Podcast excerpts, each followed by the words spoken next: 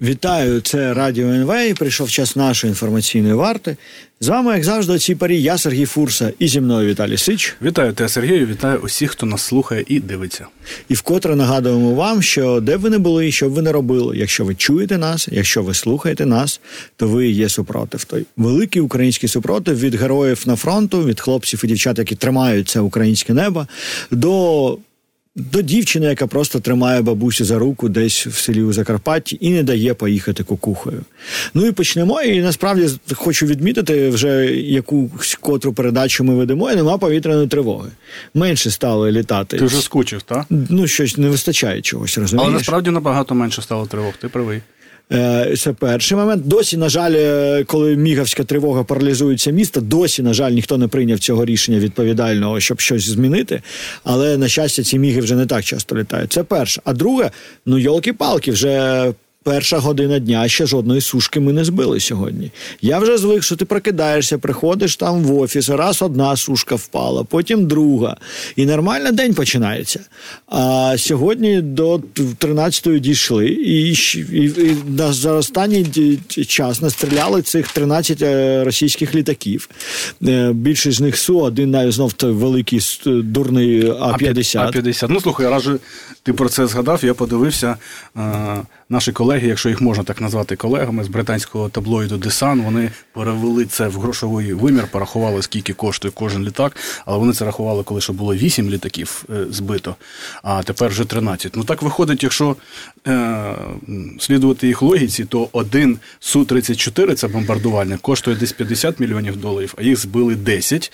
І один Су-35 це винищувач. Він коштує більше, десь коло 100 мільйонів доларів. Їх збили два, то це разом 700. І оцей А-50, летаюча фортеця, чи там сам літак-розвідник, він коштує десь більше, ніж 300 мільйонів доларів. 350. Тобто це збили більше, ніж на мільярд доларів, не враховуючи пілотів. Да? Там В бомбардувальниках 2, в винищувачі 1, а в цьому А. 50, там 12 людей екіпажу. Ну тобто це 20 людей, там більше, яких готували, ну я не знаю, принаймні 7 років. Ну я думаю, що тут в принципі треба зрозуміти, що коли ми говоримо про А-50, е, гроші не мають значення, е, тому що це не ж поточні гроші, це гроші, які колись були витрачені в минулому, і це не означає, що вони можуть взяти стільки грошей і побудувати ще один А-50, бо не можуть. Да, Це знаєш, як е, раніше на теренах сучасної Росії була більш розвинута цивілізація, і вони досі користуються надбаннями цієї цивілізації, але вже не можуть нічого зробити самі. І такі користуються, поки воно літає. От якщо не літає, то більше не користуються. Тому скільки грошей це так не так важливо. Важливо, що літаки е, менше літають. Важливо, що з такими темпами вони можуть і закінчитися, якщо в кожного тижня так багато збивати. І важливо так зрозуміти, що оскільки вони не можуть допустити, що в них закінчились літаки, а ракети патріотів не закінчуються, як ми бачимо. Чи щось там ми стріляємо, там умовний Франкенштейн, да, є ця система, вона FrankenSAM називається, здається, коли поєднали радянську техніку і натівську, щось ми там нахімічили. Ну, щось я чув, що наші апгрейдять радянські ракети якимось чином, що вони і, пригодні для і якось об'єднують їх з так. натівським озброєннями, воно літає і далеко літає, і добре літає. Ну але слухай, як написали британці, 10 днів пекла для Путіна, 13 літаків збитих це дуже подуже. Ну і головна ж історія, як я розумію, не військовий експерт, але ж саме ці бомбардувальники росіяни використовують для того, щоб скидати оці каби, керовані авіабомби. Оці каби це один з факторів, один з чинників, який надає їм перевагу. А бо вони вони дуже великі, потужні 500 кілограмів, 1000 кілограмів. І якщо воно взривається там десь навіть 300 метрів від тебе, то кажуть, що багато людей отримують досить серйозну контузію. І а, якщо їх збивають, їх стає меншим е, літаків. Це перше. А друге, якщо вони бояться. І розуміють, що це ризиковано літати туди, то це теж набагато, мені здається, приємніша історія, ніж якщо вони є. Е, да, Тому побажаємо удачі знов таки пілотами. Може сьогодні нічого не збити, просто тому що вони не літали. І бачиш, позитивно е, відобразилося те, що нам дали ще два патріоти, бо можливо, один ми стали одним ми стали користуватися більш вільніше. Да? І він поїхав десь там, став цим блукаючим патріотом, якийсь десь там блукає від Херсону до е, Донецька, і поки він блукає, росіянам важко літати. І вони, напевно, звісно, за ним будуть зараз полювати досить активно, тому це ускладнює весь цей процес. Але от наявність, можливість втратити, це ж також ти допускаєш. Да? Коли в тебе два патріота, для тебе ймовірність втратити один дуже велика, дуже значна, да? тиск на тебе, і ти не готовий. А коли ти втрат... можеш теоретично втратити один з п'яти патріотів, то ну один з п'яти це боляче, але не так критично. Слухай, мене ще цікавить, як вони пояснюють росіяни, я маю на увазі командири своїм пілотам, що треба летіти, коли там три чи п'ять твоїх попередників просто збили і і вони загинули. Мені здається, це це теж непроста історія. А чи вони просто нічого не пояснюють і, і насправді приховують цю інформацію? Ну, я її не неможливо приховати знову ж таки, тому що навіть їх всі блогери, шмогери, які описують, зазвичай ридають після того і розповідають про зраду, про власне ППО, як вони кажуть про це А-52, який минулої п'ятниці був збитий. Що це був Friendly Fire. Friendly Fire, да, вони дуже люблять це, тому що визнати, що це якісь українці збили, причому дуже далеко насправді від фронту е, їх супер-пупер літак, їм важко, і тому вони кажуть про Friendly Fire. Але коли в Friendly Fire двічі поспіль майже в одному та самому місці по таким величезним цілям, вона ж радар, тобто воно фонить. І ти його не можеш. Але, але це чомусь має заспокоїти пілотів і решту, що це Friendly Fire, що некомпетентність твого власного а, ППО має здаватися тобі е, більш прийнятним, ніж те, що це українці збивають. Ну, мені сказали, що отакі результати в останні дні також пов'язані з тим, що росіяни почали ближче підлітати до лінії фронту, що вони хочуть просуватися якомога швидше і скидати оці свої каби і бомби, і тому вони отримують отакі результати. Ну, може, вони хочуть використати це вікно можливостей, яке опинилося через затримку допомоги. Там зараз є позитивні зрушення. Перш за все, по цим 800 тисяч снарядів. Е, те, що цю ну давай про це поговоримо. Це дві речі, які важливі. Мені да, здається. Да. Е, Чеський президент організував таку бурю. І ми бачимо, що він е, це винес в публічний простір інформацію про ті 800 тисяч снарядів, що Макрон блокує, і Макрон перестав це блокувати. І вони погодили, що да, можна витрачати гроші на закупівлю снарядів поза межами Європейського союзу. І вже здається, 15 країн доєдналися. Із таких великих, те, що потрапило в інформаційний простір, ми чули про Канаду. Е, там Нідерланди де, чув 100 мільйонів. Нідерланди 100 і Бельгія 200. Ого. Насправді, напевно, якщо ми розуміємо, що їх всього 15, і там Скандинави долучилися, а у Скандинавії багато грошей, то ми можемо говорити як мінімум про 500, 600, 700 мільйонів, які вже зібрані. Ми нам вже не потрібна всю суму. Яка там вся сума також важко е, сказати, тому що вони кажуть півтора мільярда в західній пресі, але враховуючи е, те, що ціна снаряду виросла, там скоріше буде 2-3 мільярди. Але тим не менш, якщо на перший етап, на першу порцію, е, ти можеш зараз витратити на це 500-600 мільйонів доларів, щоб отримати снаряди для України. Це дуже важливо. Да, ну чому ми про це говоримо? Бо ми розуміємо, що є дві важливі речі. А перше, це все ж таки пріоритет допомога Конгресу США. А там вона затримується. Ми про це ще трохи поговоримо. А друга історія це неочікувана. Треба подякувати чеському президенту, який виніс це на широкий загал у публічний простір. Бо інакше би ця тема не рухалася. Він сказав на Мюнхенській конференції, що є 800 тисяч снарядів в південній Кореї і в південній Африці, які можна купити 155-й калібр, 122-й, а, Але Франція це блокує через те, що це закупівля поза межами Євросоюзу. І після того а, включив задню Макрон і сказав, що він не лише а, дозволяє, а й надає гроші, і може навіть відправити своїх військових е, в Україну. А ми знаєш, я попросив О, колег, такі... це, це інша історія. Да, інші історії. Да. Але я попросив історії. колег а, ну, розібратися з цим питанням, бо мені здається, це дуже важлива історія 800 тисяч снарядів. І моя колега Наша колега Оля Духній взяла інтерв'ю у депутатки Бундестага, яка є головою комітету міжнародних відносин, і вона ледве стримувалася. Вона сказала, що це цинізм а, там вищої міри е, з боку французів. Що насправді три країни блокували: це Франція, Греція і Кіпр закупівлю снарядів. Але тепер все, все вже знято. І так знаєш, для розуміння людей, чому це настільки важливо, бо там ну раніше а, ЗСУ відстрілювало десь 10 тисяч снарядів на добу, умовно. Да, зараз ця цифра впала, наскільки ми там бачимо, різні є там цифри, 2-3 тисячі на добу. А якщо в тебе буде 800 тисяч, то ти можеш підняти. Цю кількість до там, умовно, я не знаю, 5-10 тисяч снарядів на добу відстрілювати, і тобі вистачить на 3-6 місяців. Це це довго досить, це може перебити оцей період очікування від американців. Ну і насправді це життя людей. Бо якщо ти не маєш просто снарядів для артилерії, то зрозуміло, що ти втрачаєш да, а, а більше позиція людей. Греції і Кіпра насправді була такою не через там небажання, а через те, що вони не бажали закупляти ці снаряди у Туреччині. Чомусь там Туреччина вспливала.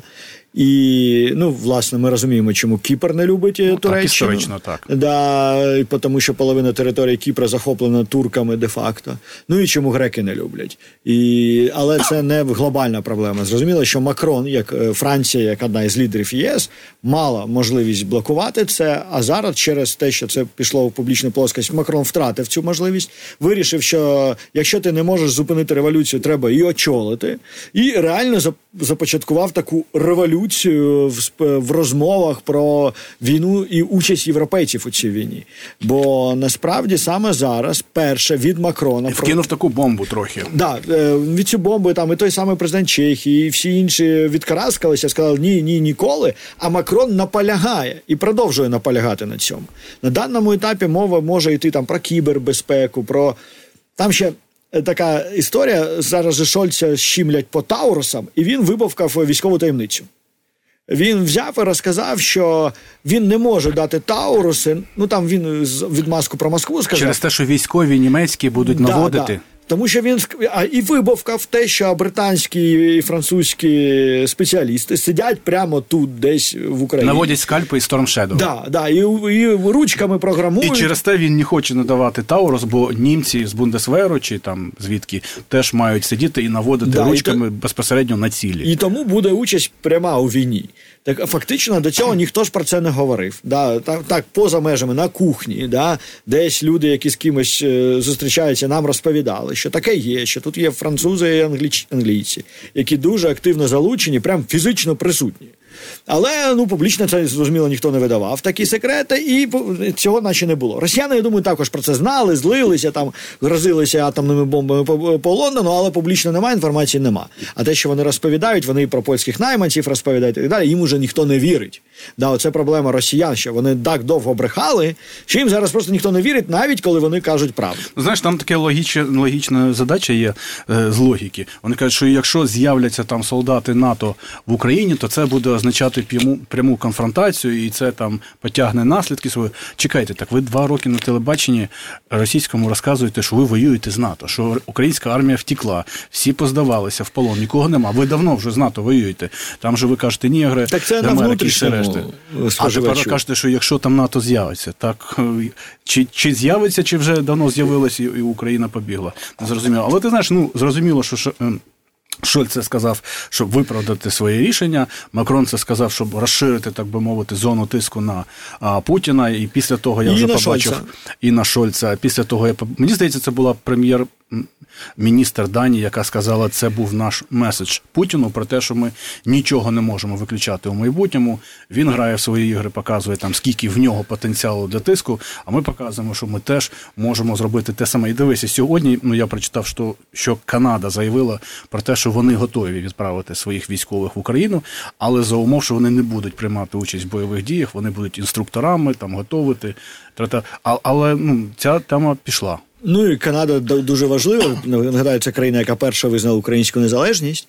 І тут на першому етапі інструктори це також дуже важливо. Не ганяти, наприклад, всіх українців там кудись в Британію і так далі, а робити це на місці. А другий варіант, ну там кібербезпека і так далі, обслуговуючи персонал, це все ясно. Ще один варіант, який на наступному кроці. Ми зараз дуже від цього далекі. Треба розуміти, зараз дуже далекі. Якби якась внятна кількість військових зайшла, вона б могла зайняти позиції біля білоруського кордону. І це дозволило нам зняти більше 100 тисяч людей від білоруського кордону. Ну так, бо атака на військових НАТО Канади це атака на НАТО. І да, і зрозуміло, а білоруси кажуть, що ми не в війні. Ну і нехай да в принципі це було б така. Да, але це дуже довгострокова перспектива. Треба розуміти, дуже довгострокова. Але сам факт. Що Макрон підняв цю е, цю, цю планку, планку так би мовити, вище, да, пересунув да. розмову. Ну, але ж ми з тобою знаємо, що це довгострокова перспектива, але все потрошки маленькими кроками відбувається. По-перше, там інструкторами, по-друге, на білоруському кордоні, а по-третє, вже в там Москві. в Москві е, приймають участь в бойових діях. До речі, не знаю, чи ти бачив, голова Генштабу Великої Британії Тоні Радакін, мені здається, так, так його прізвище, сказав, що якщо буде пряме зіткнення НАТО з Росією, то у Росії буде дуже дуже мало часу, і вона паде дуже швидко. І Росія про це розуміє, тому ми побачили останнім часом істерику ядерну. Знов, коли Росія в чомусь не впевнена... Це означає, що вони визнають, що інших в них інструментів немає. Да, зрозуміло, кричав там Медведєв, ще щось. Ну вони давно кричать, на них не звертають уваги. Але от вчора був виступ Путіна перед федеральними зборами. Дві години він там щось е, говорив. Я, звісно, це не дивився, бо в мене нервової системи і часу не вистачить. Дві години. Але головне, що там надої зросли, алкоголізм в Росії знизився чомусь. Врожай бахчі зростає. Да, тобто ці стандартні, такі як Брежнєв. Але була частина, яка присвячена війні, і вона була насправді розтягнута в часі. Про що я кажу? Що декілька за декілька днів до виступу Путіна виходить стаття Financial Times, де хтось злив інформацію, про яка б була відповідь Росії, якщо б на Росію напав Китай.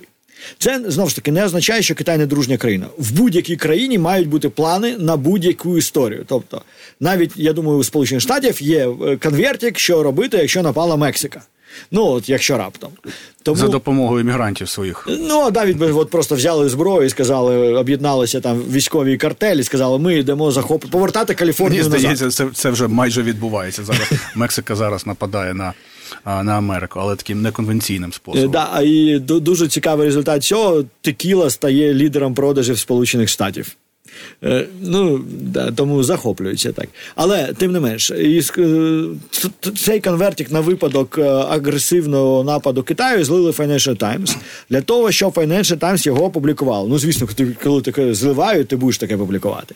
І там написано, що через певний поріг втрат Росія може застосувати першу ядерну зброю. Для чого це було, судячи з усього, росіянами зроблено? Для того, щоб потім, коли Путін виступав і сказав, що якщо буде інтервенція, ми за себе не ручаємось, ядерна зброя, йопть і так далі, для того, щоб вже була база. Таким чином, вони дуже старалися знов налякати ядерною зброєю. І це нас підводить, до речі, до іншої думки. Ну, по-перше, те, що вони дійсно бояться цих рішень Європейського Союзу. Вони дійсно бояться військ НАТО поряд зі своїми кордонами в Україні, як стійкість України. А по-друге, нема в них впевненості, і що вони дійсно намагаються посил... не... змусити Україну до перемовин.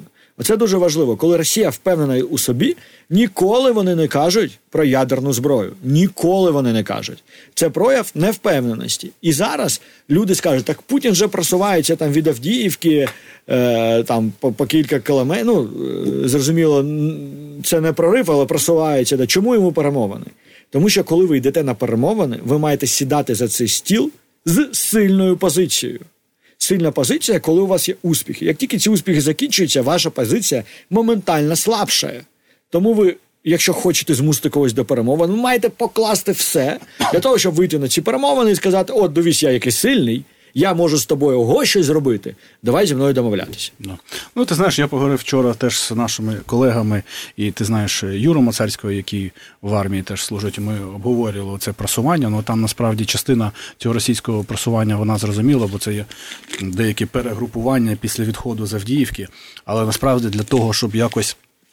Серйозно росіянам просуватися в глиб України, то їм треба дійти спершу до такої агломерації, як е, Краматорськ і Слав'янська, там дуже укріплені міста і дуже багато українських військових. Я подивився навіть населення е, перед війною. В Авдіївці було 30 тисяч. Ну зараз вже там менше тисячі людей залишилося. А Краматорськ це все ж таки досить велике місто, 150 тисяч. Тому а, в них нема можливості кудись просуватися там серйозніше, доки вони навіть не дійдуть туди. А там а, досить великий контингент і укріплено. Ну слухай. Але якщо так завершити цю тему з е, снарядами, якщо ну, історія вже пішла, якщо збирають гроші і за нашими з тобою підрахунками, не лише нашими, там десь треба було 2 мільярди доларів. А якщо їх знайдуть у найближчий час, то це буде зрозуміло великий плюс для української армії і снаряди, яких вистачить там на 3-6 місяців. Це мої підрахунки, ну, і плюс і, і навіть при збільшенні кількості снарядів використання на добу. Плюс треба розуміти, що не треба збирати всю там суму умовні 3 мільярди зараз. Бо як це працює? Кожна країна скинулась певною сумою і каже: ну давайте організуйте чехи. Ми подивимося, якщо воно працює, то ми дамо більше.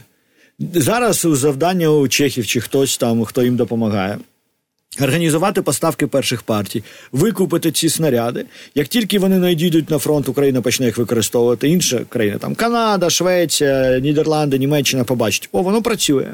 Можна нові порції, нові транші грошей давати в цей фонд, щоб чехи далі викуповували ті снаряди і вибирали вже той ліміт 800 тисяч, який є. Ну саме так, але слухай, якщо подивитися з сторони, виглядає так, що корейський півострів дуже мілітаризований, бо Північна Корея надала тепер вже виявляється там більше ніж 2 мільйони снарядів росіянам, майже мільйон готові південнокорейці, і до того вони ще 300 ну, тисяч продали. Там, там ну, по-перше, вони готують. Коли в тебе такий безумний сусід, а ти готуєшся. А е, Південна Корея дуже потужна економічна країна, і вона готується, в тому числі виготовляючи снаряди або закуповуючи снаряди. Ну, зрозуміло, але мілітаризована дуже а, зона і півострів, слухай якщо їхати з Сеула до кордону з Північною е, Кореєю, це 44 кілометри, там стоять такі бетонні конструкції скрізь проти танків. Просто якщо а, намагаються чи спробують північні корейці напасти на південну, воно одразу опускається. Ну тобто там так а, знаєш, те, що ми будуємо, там вже збудовано. Хоча це мирна країна і дуже сильно розвивається, але там все так а, досить підготовлено до того. Я не знаю, це, це маленький офтоп, але ж колись. А, Такий цікавий факт, який я там дізнався, що колись північні корейці намагалися прорити тунелі там 5 кілометрів для того, щоб напасти на південну Корею. і Вони їх майже прорили, але хтось там випадково почув ці сейсмологи, що щось відбувається, і вони їх зупинили. Тому я в цих тунелях був. Там можна пройти майже кілометр до такої заглушки з північно-корейської сторони, але бач, ну дуже багато снарядів на півострові. До речі, цікаво, сьогодні вночі стався землетрус під Полтавою. Да, це щось таке. Да, Ніколи не чув, щоб там щось трясло, там немає ніяких. Це не сейсмічно активна зона. Е, може, там також русня копає, знаєш, відразу під Полтаву, так щоб вилізти. Треба перевірити А, до речі, цю може бути. Ну, я зараз зрозумів, що від Харкова до Росії така сама відстань, як від Сеула до а, до північної ну, Кореї. Вони промахнулися і копають відразу під Полтаву. Розумієш, по старій історичній на, пам'яті. на Білоруську кудись там щось е, у бік. Ну і друга історія, за якою важливо стежити, це а, доля допомоги військової України від Конгресу США. Зараз повернулися з канікул американці, конгресмени. В них то Супербол, то Крисмас, то канікули були. І зараз. А Джонсон все ж таки не ставить це поки що Але на голосування. вже там якось його але є така людина, нагибають його. Ну сказав Зеленський, що він з ним говорив безпосередньо вже з Джонсоном, і і він сповнений оптимізму після цієї розмови. Будемо сподіватися, що в нас теж є якісь підґрунтя для оптимізму. Але з'явилася така людина, як Брайан Фіцпатрік, це республіканець, проукраїнський да, він був минулого тижня тут республікан. Він побачив, ну це корисно мандрувати Україною, приїжджати в Київ. Він тепер подав петицію. Ми казали про цю норму в Конгресі США. Щоб поставити на голосування без згоди Джонсона, треба зібрати 218 підписів. Я тут подивився в е, палаті представників 435 людей. Тобто це рівно на одну людину більше ніж половина достатньо. І після того це виноситься на голосування без е, згоди спікера е, палати представників. Але він вже розпочав процес. Він сказав, що про українських республіканців більше, ніж ви очікуєте, і вони все все більше і більше дистанціюються від цієї позиції Джонсона, що вони підтримують все ж таки демократів у більшій е, ступені для того, щоб да, там потрібно насправді десь 10-15 республіканців, щоб підписали, тому що не всі демократи готові голосувати, бо там є крайні ліві, а крайні ліві не хочуть допомагати Ізраїлю. Да, бо вони за газу крайні за ліві це завжди проблема. Да, як і крайні праві, насправді. І, і тому треба трошки більше республіканців, ніж там просто кількість республіканців, щоб перевищити цю половину. Ну, але треба побажати е, успіху Брайана Фіцпатріку у зборі підписів, і тоді це вийде на голосування навіть без Джонсона. Слухай, ну що, перейдемо до вчорашньої маячні звернення, е... воно щорічне чи ні? Звернення? Щорічне, да, до федеральних зборів. Ну просто я не знаю, ми перейдемо, але там ми вже і так проговорили найголовніше, що там було. Ну, а дивися. А... Вибач, що я тебе переб'ю. Найголовніше, як на мене, це те, що було навколо цього. А саме, що цю в ці виступ Путіна нудне буботіння перед е, російськими там депу, різного роду чиновниками транслювали скрізь. Транслювали по телебаченню. З кожної праски. Там. Транслювали в кінотеатрах, ну Бог з ним. Транслювали з великих екранів по всій Москві. З цих транспорт... Там, де рекламні площі. Да, там, де рекламні площі. От уявіть, ви йдете по Києву, тут в Гульвер стоїть, да, торгівельний центр. І там такий. Ну, Путін не, не треба уявляти. Не Зеленський. Уявимо, там Зеленський виступає і щось віщає перед Верховною Радою. Ви такі, ого, дожилися ми. Так, ну слухай. А... Я не можу на щастя цього уявити. У нас десь скоро буде рекламна пауза, якщо я не помиляюся. Півтори хвилинки. Так, слідкуй за цим. Але дивися, чого не сталося? Всі ж боялися, що після звернення а, оцих так званих депутатів Придністров'я Путін може щось оголосити, що він прийде їм на допомогу, а, включить в склад Російської Федерації. Ще ж чого цього не відбулося. По-перше, вони не попросили а, включити їх в склад. Вони тому, що вони давно вже просили це 20 років тому. Вони, вони якусь абстрактну абстрактну заяву зробили і звернулися не лише до Росії, а звернулися і до ООН, до Євросоюзу, там і лише Ліги спорт... захисту сексуальних лише, е... меншин. меншин да. Лише в спортлото вони не звернулися там. Але я не зрозумів, який тиск вони мали на увазі. Що посилився тиск Молдови на Придністров'я, тому вони звертаються до спортлото. Контрабанду па, зупинили. О, Оце і є тиск. А, Тиск. Йоп. Насправді ми ж знаємо, що інша назва Придністровської Молдавської Республіки це корпорація шериф, що насправді є дві людини. Там Добре, я не, не переплутати з шефіром. Ну, це важливо. Це трошки інше. А корпорація Шериф, е, насправді, хто не знає, там є така ціла велика стаття в нас на сайті. Почитайте. Це дивовижна, дивовижна історія, у тому сенсі, що це дві людини. Один з них, до речі, колишній КГБшник, які е, повністю володіють парламентом. Там інше слово не підбереш судами. Там жодне рішення не виноситься в судах Придністров'я без згоди з ними. А вся промисловість під ними. Е, президент обраний за повної підтримки фінансової медійної цієї групи. Тобто, це це дві людини. Ти сказав які... мені слідкувати. От я відслідковував і тому зазначаю, що треба зробити паузу. Давай. Партнер програми OTP Лізінг. Лідер на ринку лізінгу України. OTP Лізінг. Фінансуємо майбутнє. І ми повертаємось. Пам'ятаєш, був вислів е, Януковича, що Техас мають грабувати тільки Техасці. Це так про от, групу про Це да. про групу. Ну і навіть вони ж футбольний клуб зробили, там інвестували 200 мільйонів доларів в стадіон. Слухай, виявляєш, така маленька, ну, типу, як їх назвати, е, псевдореспубліка.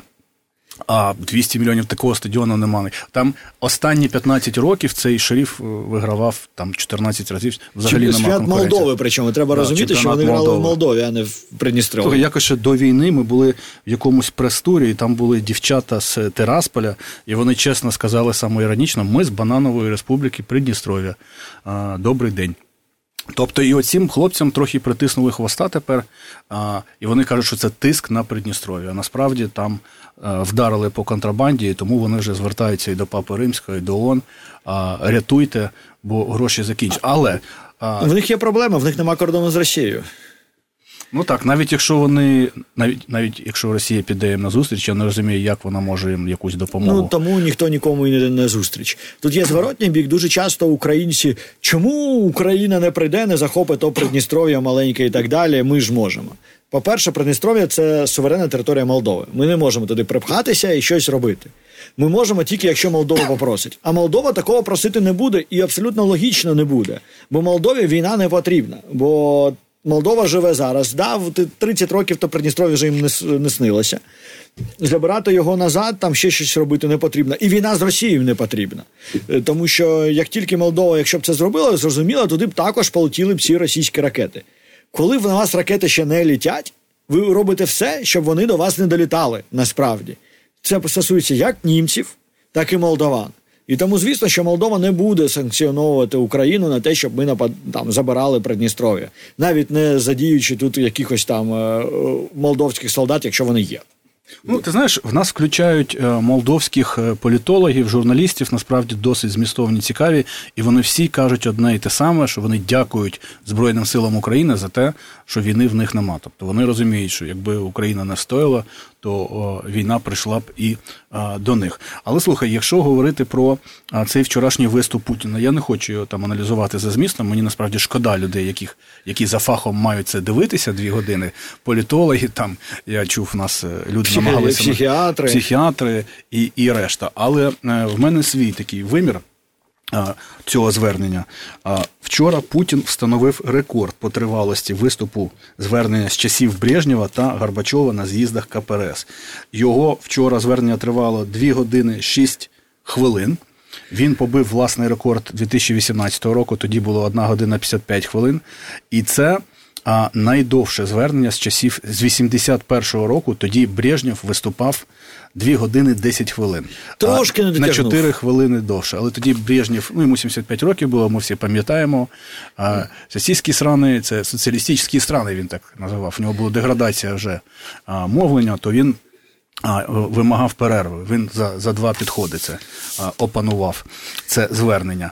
І ще люди порахували, що вчора аплодисменти на адресу Путіна лунали 116 разів. Ну мені здається, Кім Чен Ін вже заздрить Путіну. Але так як аплодують Камчинину, ще в Росії не навчилися. А... В них обличчя скучні. Ти бачиш ці обличчя, як дивляться, да? там багато з них мемів стає. Але це це наступний крок. Дивися. Ну, ну там це ж така гра. Хто не хлопає, той йшов в ладоші, той йде в тюрму а, у кращому випадку. Е, і тут те саме буде. Скоро будуть плакати. Федеральні збори будуть плакати, щоб довести свою щирість, що вони аплодують. Ну, це перша історія. А друга на те, що звернули увагу, і вона мене трохи дивує наскільки він весь час переймається легітимністю своїх виборів, яких насправді нема, всі ж розуміють, що він роздав вчора обіцянок соціальних на 10 трильйонів рублів. Це 110 мільярдів доларів. Ну, треба було бачити обличчя Сілуанова і Набіуліни, коли це роздавав. Каже, що і так е, грошей не вистачає вже на війну, а він ще роздав на 110 мільярдів. Ну, мені здається, що це такий типовий масштабний підкуп виборців напередодні ну, виборів. А головне це обіцянки, які не обов'язково виконувати. Тобто ти підкуповуєш словами. Ну, окей. І, ну, і цей підкуп він дуже дієвий в такій бідній забитій країні, як Росія. Але чому він так хвилюється? Чому він задобрює виборців? Ну, виборів вже нема. Ми ж розуміємо. В мене єдине Сергію пояснення цьому, що можливо він знає, що зовсім мало хочуть людей за нього проголосувати е, чи приймати взагалі участь у виборах, і тому йому треба створити принаймні якусь видимість. І тут знаєш, йому дуже допомагає російська опозиція, яка легітимізує цю історію, намагаючись там придумати, замість того, щоб просто сказати, це не вибори, ми туди не йдемо. Все, баста. Ні, вони придумують. Приходьте оху... якийсь хрестик, ставте щось. Да, щось кудись приходити, чи всім зібратися о 12, чи ще щось. Оця імітація діяльності з одного боку Путін імітує, а з іншого чомусь імітує російська опозиція. Не е, вони не можуть прийняти для себе, що все баста. Ви живете в диктатурі, ви ніхто і ніщо і прийміть і ведіть себе так, як люди, які живуть при диктатурі. І тоді, можливо, і Навальний досі був би живий, а він би не поперся додому, да? бо знав би, що його вб'ють. Е, Сьогодні, до речі, там велике таке дійство, похорон Навального саме зараз десь відбувається. Саме зараз та, там ведуть трансляцію. Причому дуже багато людей на даному етапі. Ми ще коли починали, ще не було там е, загальної картинки, але перед цим вже дуже багато людей. Ти знаєш, було. я подивився декілька відео, я здивувався, бо а, ці люди зібралися попри загрози. Ми ж бачимо, наскільки болісно реагує режим Путіна на навіть на поховання. Навального про, про новини про Навального. тиждень труп там тягали, не віддавали. І попри ці всі загрози, я дивився там в університетах. А людям, студентам казали, що ви будете звільнені, е, там відчислені, відраховані миттєво, якщо ви приймете участь у там паніхіді і ще щось. Але попри це все. Ну там така кілометрова черга і тисячі людей, але все ж таки на кладовище вони намагаються не пускати. Вони поставили Камаз там, де паркан ніхто не може Я... заїхати. Намагаються це зробити, так би мовити, щоб це була родинна історія. Я думаю, вони бояться ефекту такого, як був після похорон Сахарова ще в радянському союзі, коли дуже дуже багато людей вийшло. Ну і це була така також елемент вироку радянському режимі. Всі побачили цю картинку, і ця картинка була дуже впливова. Слухай, ну це завжди важливо, бо якщо люди бояться, якщо люди не розуміють, скільки їх, і коли вони виходять і збираються разом, і принаймні вони бачать, що їх дуже багато, і решта бачить, а насправді нас багато, не не всі нас тут не подолати, не, не всі тут колись. за Путіна. Це дуже важливий психологічний ефект, який мені здається. Ну, під, підбадьорює людей, говорить їм, що в них є надія і що треба боротися. Тому я думаю, вони не хочуть, щоб була ця картинка, що там десятки тисяч людей, попри загрози, погрози, а, зібралися і а, прийшли попрощатися з, з Навальним. Але людей досить багато, і я здивований. Але дивися. Чому він роздає оці обіцянки на 110 мільярдів ну, е, доларів? Ну, єдине, якщо кажу, якщо ти знаєш, що в тебе за тебе голосують там 76%, як вони говорять, ну тобі справді вже не треба особливо нічого доводити. А якщо ти знаєш, що за тебе голосують умовно 20-30%, ще й людей буде там явка, я не знаю скільки 40%, то на ти можеш хвилюватися і намагатися підтягнути ці цифри такими обіцянками. Дивися, майже половину 5 трильйонів з цих 110 мільярдів він пообіцяв на модернізацію комунальної інфраструктури. Ну мені здається, це визнання, що там жопа. Ну, це просто ре, це реакція на те, що сталося під час зими, коли все в них там е, вибухало, ламалося і так далі. Це йде паралельно з тим, що в бюджеті витрати на ЖКХ на наступний рік е, на цей рік втричі менше ніж були, але ну ніхто не заважає. де-факто. Да, Але де-факто. пообіцяти можна. Да, пообіцяти можна. Просто люди побачили, люди побачили проблему. Що треба розказати людям, що цієї проблеми не буде. Не буде. Ми вас почули, заспокойтеся. Потім 1 трильйон рублів, я не знаю, скільки це в доларах, я в цих грошах не розбираюсь. На ремонт і будівництво лікарень. Це просто, знаєш, е, список пріоритетів. Потім 400 мільярдів на капремонт дитячих садочків і 360 мільярдів на сквери і парки. До речі, мені здається, в Україні це прерогатива місцевої влади. Так в тому то і парки. справа, що в Росії нема децентралізації, і це робить ну, життя роздає людей навіть на- набагато на- гі- на парки Е, гроші. Ти маєш це ж коли в нього там прямі лінії, якийсь е, слесар з Мухасранська е, дзвонить йому і каже: мене мені відключили воду, я не можу покакати. Да, і Путін Каже, вирішує йди це. покака, я зараз тобі включу. Да, да. Путін йому вирішує це питання, що є ненормальне в будь-якій країні світу, так воно не працює в ручному режимі. Ну просто не працює. Але багатьом навіть не треба відключати воду, бо нема де какати а, в квартирі 15%. Вирішення проблеми. домогосподарств Вирішення проблеми на вулиці відразу. мають. Да, це ж е, показує. От Україна одна з найбільш успішних реформ. До речі, єдина, яку ми зробили не під орудою наших західних партнерів, це була реформа децентралізації. Яку... спрацювала вона досить вона непогано. кльово спрацювала насправді. Е, і це дуже показово, що люди на місцях краще знають, як витрачати гроші на себе. Не потрібно десь сидіти на троні, як римський імператор, і слати там: от, поїдь в ту провінцію, полагодь там водогін. Ну, по-перше, не треба посилати когось лобіювати, е, знаєш, гроші у свій регіон. А по-друге, набагато складніше вкрасти гроші в себе в селі, коли все село бачить, що в тебе є умов 10 мільйонів гривень. Це, на жаль, в Україні так само трапляється, що все село бачить, але крадуть, але менше. Але, але це складніше, якщо там що таке 10 мільйонів гривень вкрасти в Києві, якщо в тебе там знаєш бюджетні асигнування мільярди гривнів. Але якщо це в село прийшло 10 мільярдів, ум, 10 мільйонів, вибач гривнів умовних, да, ну спробую вкрасти половину, в тебе будуть великі проблеми. Але головне все ж таки з цієї промови це ці ядерні погрози і певне спонукання, підштовхування Путіна до того, щоб з ним домовились. І на цьому тлі зараз почало багато чуток, що певні рухи можливо там є. Ми не знаємо, але от на цьому ти- тижні зараз співпали так зірки. По-перше, Зеленський полетів в Саудівську Аравію. Він мав летіти в Албанію, але чомусь перед Албанією залетів в Саудівську Аравію. Ну це такий ніфіга собі крючок. Е, А Саудівська Аравія це один з модераторів потенційного перемовного процесу. І там, наприклад, помітили, що за там певний час до того туди прилетав Володін, російський спікер. Він, звісно, ніхто і звуть його ніяк. Це такий другий божевільний після Медведєва. Да, да, але він може бути кур'єром. От на роль кур'єра йому б довірили. Тому е, побачили в цьому знак певних. Певних процесів, да, тим більше, що ми перед звільненням залужного почули, що Зеленський побачив якусь соціологію, яка відображала в тому числі зміну ставлення людей до примир до перемир'я, не примирення. Зеленський побачив. Да, да, побачив, і можливо це підштовхнуло певні кроки там прощупування е, теми потенційних перемовин. Це дуже довгостроковий процес, це означає, що буде зараз, але певне прощупування може пішло. І на цьому тлі ще на наступного тижня здається летить цей лі із прізвищем, яку я не можу називати. Сказати, да? які... щоб страйк не отримати. Да, щоб страйк не отримати. Щоб наш канал не отримав страйк, бо воно співзвучне там з іншим. Да. Ну і з його поведінкою, в принципі. Але це там китайський посланник миру. Пам'ятаєте, минулого разу він прилітав до нас минулого травня, здається, і Русня якраз хотіла продемонструвати, які вони потужні, і фігачили сюди купу кінжалів, які Патріот досить оперативненько збивав. І цей Лі з, не, з фамілією не дуже доброю чоловічий да, статевий орган е, побачив, яка ефективна російська зброя насправді. І він також летить в Київ, летить в Європу, летить е, е, до Москви, і все це якесь брожіння. Можливо, це брожіння просто підготовка цього саміту в Швейцарії, який є мирним, де що Україна позиціонує як формулу мира. Але зрозуміло, що під цю формулу мира ми ніколи не затягнемо Росію. Це треба розуміти. Тому це наша політична позиція, це наш тиск. Але будь-які результативні дії колись. А результативні дії це не мир. Миру в Росії у нас не буде. У нас буде можливо зупинка вогню. Ну, треба розуміти, що між північною і південною Кореєю до сих пір не укладений мирний договір. Тобто формально вони у стані Як і між Росією і Японією. І Японією, да. насправді теж. Е. Чи там е, Західна Німеччина ніколи не визнавала Східну Німеччину. Але Західна Німеччина була в НАТО при цьому.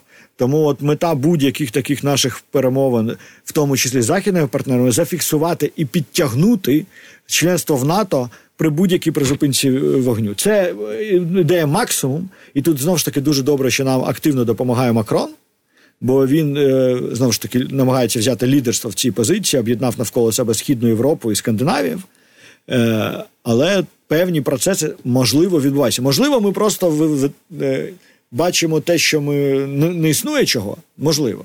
Але ну, щось... але це цікаво, якщо всі три людини їздили в е, Саудівську Аравію, Володін від Росії, Зеленський зараз від України, і цей китаєць. А китаєць я не знаю, чи прилетить в Київ, прилетить в Москву, прилетить. з промовистим прізвищем. Теж що можливо це щось означає, а можливо і ні. Але Вися, ти згадав, що якісь опитування громадської думки, які можливо бачив Зеленський. Ну всі їх бачили. там зрозуміла динаміка. Останні півроку, чи особливо останні 3-4 місяці е, менше людей готові воювати там роками в Україні, і більше людей а, припускають, що можливо якийсь там.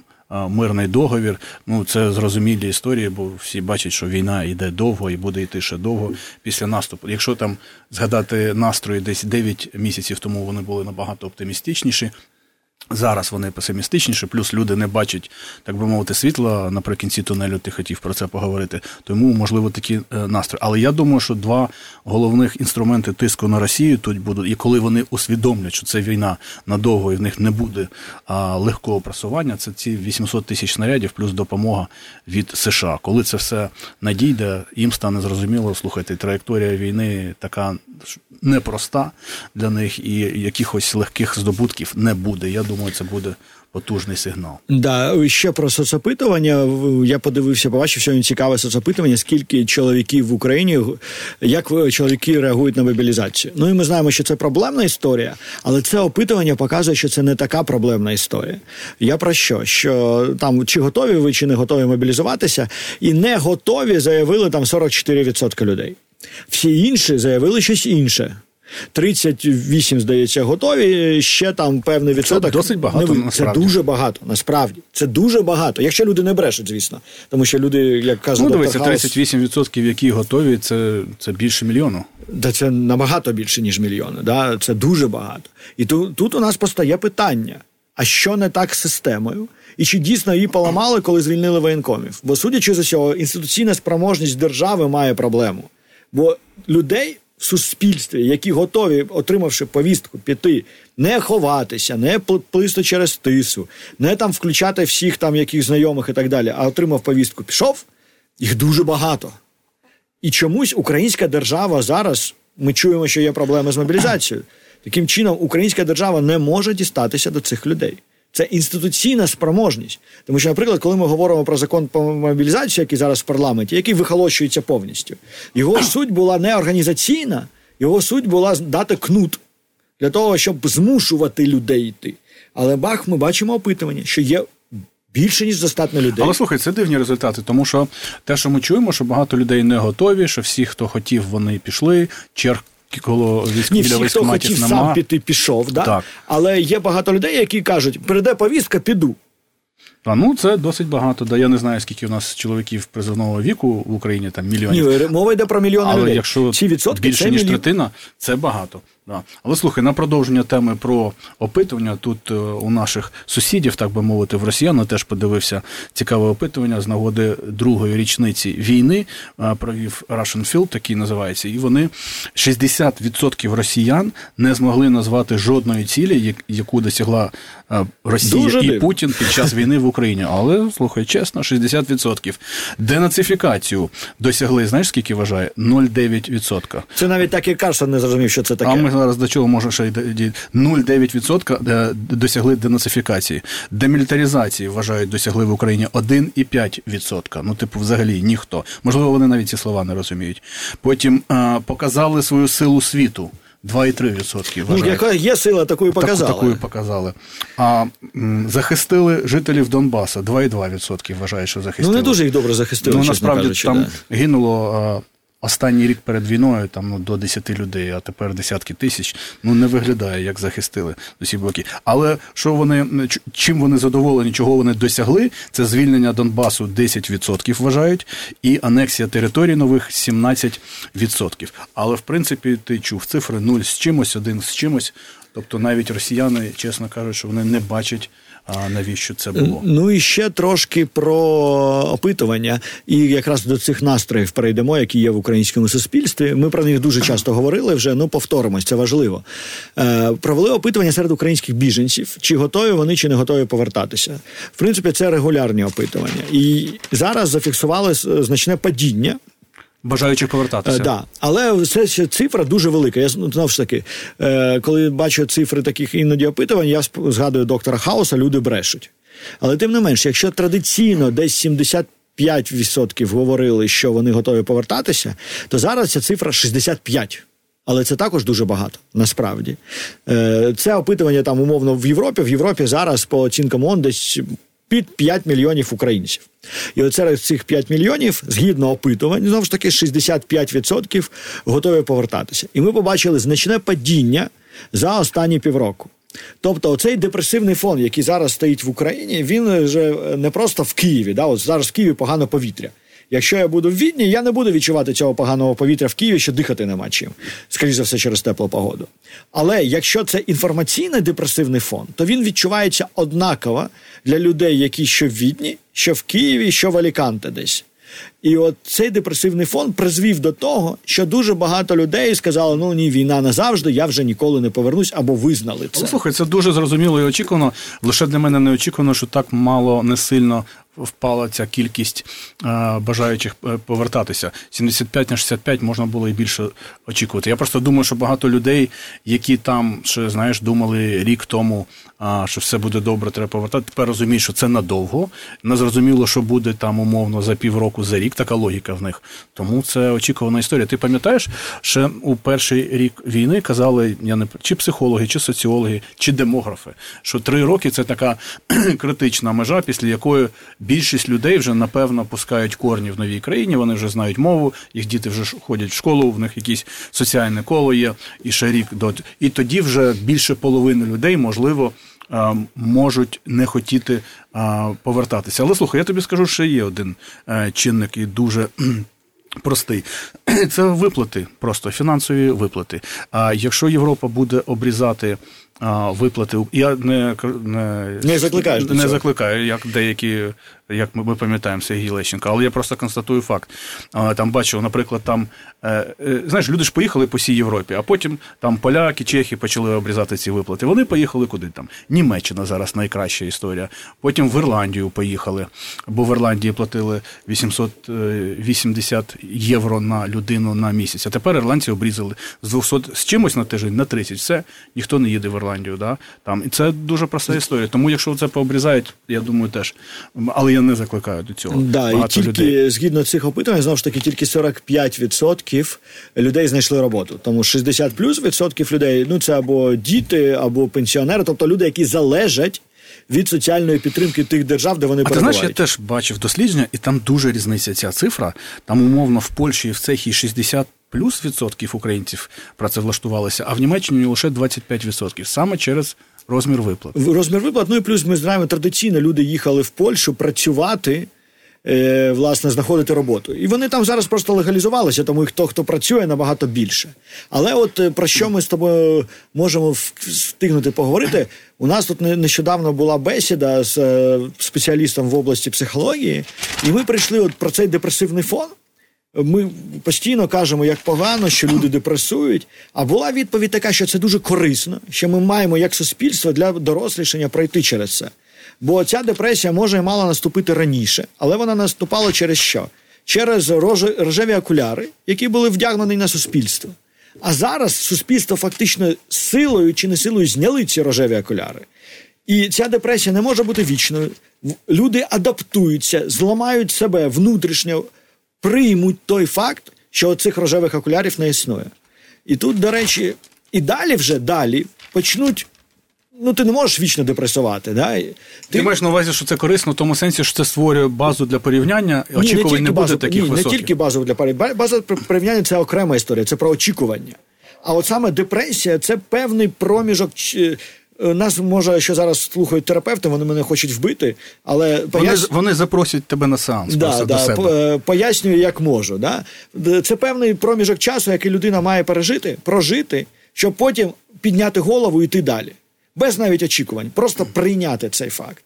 А ми відтягнули це через, в тому числі, телемарафон, через те, що ми пішли не по шляху Черчилля, який з самого початку сказав: BBC ви говорите тільки правду.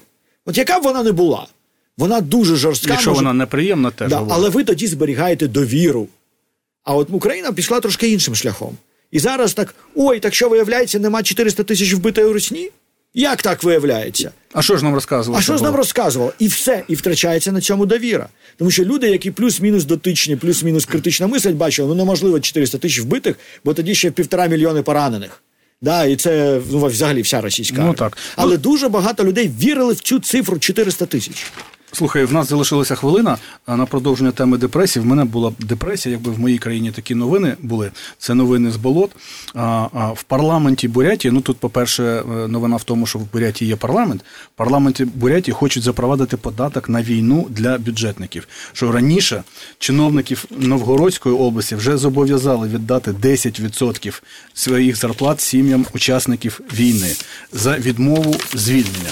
Ну і остання історія така трохи дика, але мені здається, це дуже яскрава метафора на сучасну Росію. Що в Якутії учасник війни в Україні вбив кращого вчителя Росії.